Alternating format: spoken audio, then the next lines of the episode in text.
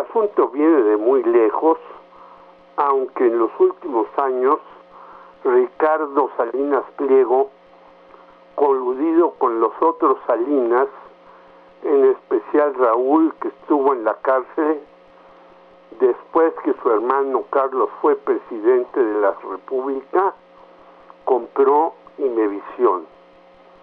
Al decir de Salinas Pliego, Raúl, conocido entonces por cobrar el 10% en operaciones gubernamentales, le prestó 60 millones de dólares para la adquisición del consorcio gubernamental. Nunca más se supo qué ocurrió con ese dinero, algo muy común en los negocios ilícitos.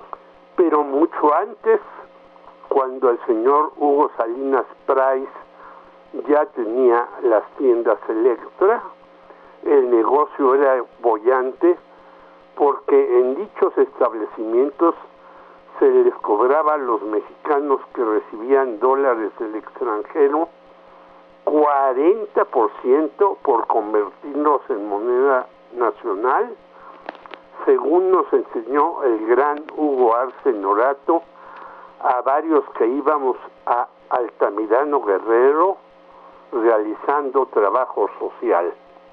Claro, Electra vendía sus productos con abonos chiquitos al decir de sus propietarios, aunque los artículos finalmente aumentaron su precio más de seis veces el valor inicial.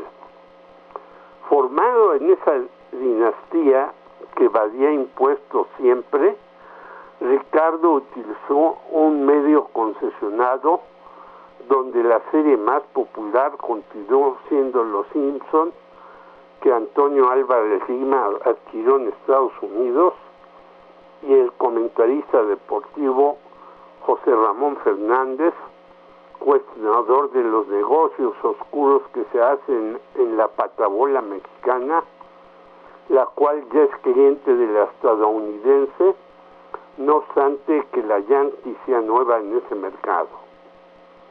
Salinas Pliego pidió la renuncia de Cuauhtémoc Cárdenas al asesinar la mafia de narcotraficantes al supuesto cómico y distribuidor de cocaína Paco Steinley.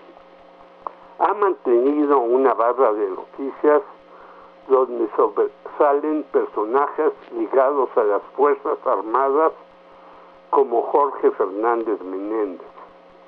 Ataca cualquier avance social debido a su conservadurismo familiar y utiliza la pantalla para censurar a funcionarios y gobernantes y por medio de ello conseguir anuncios y negocios sin fin.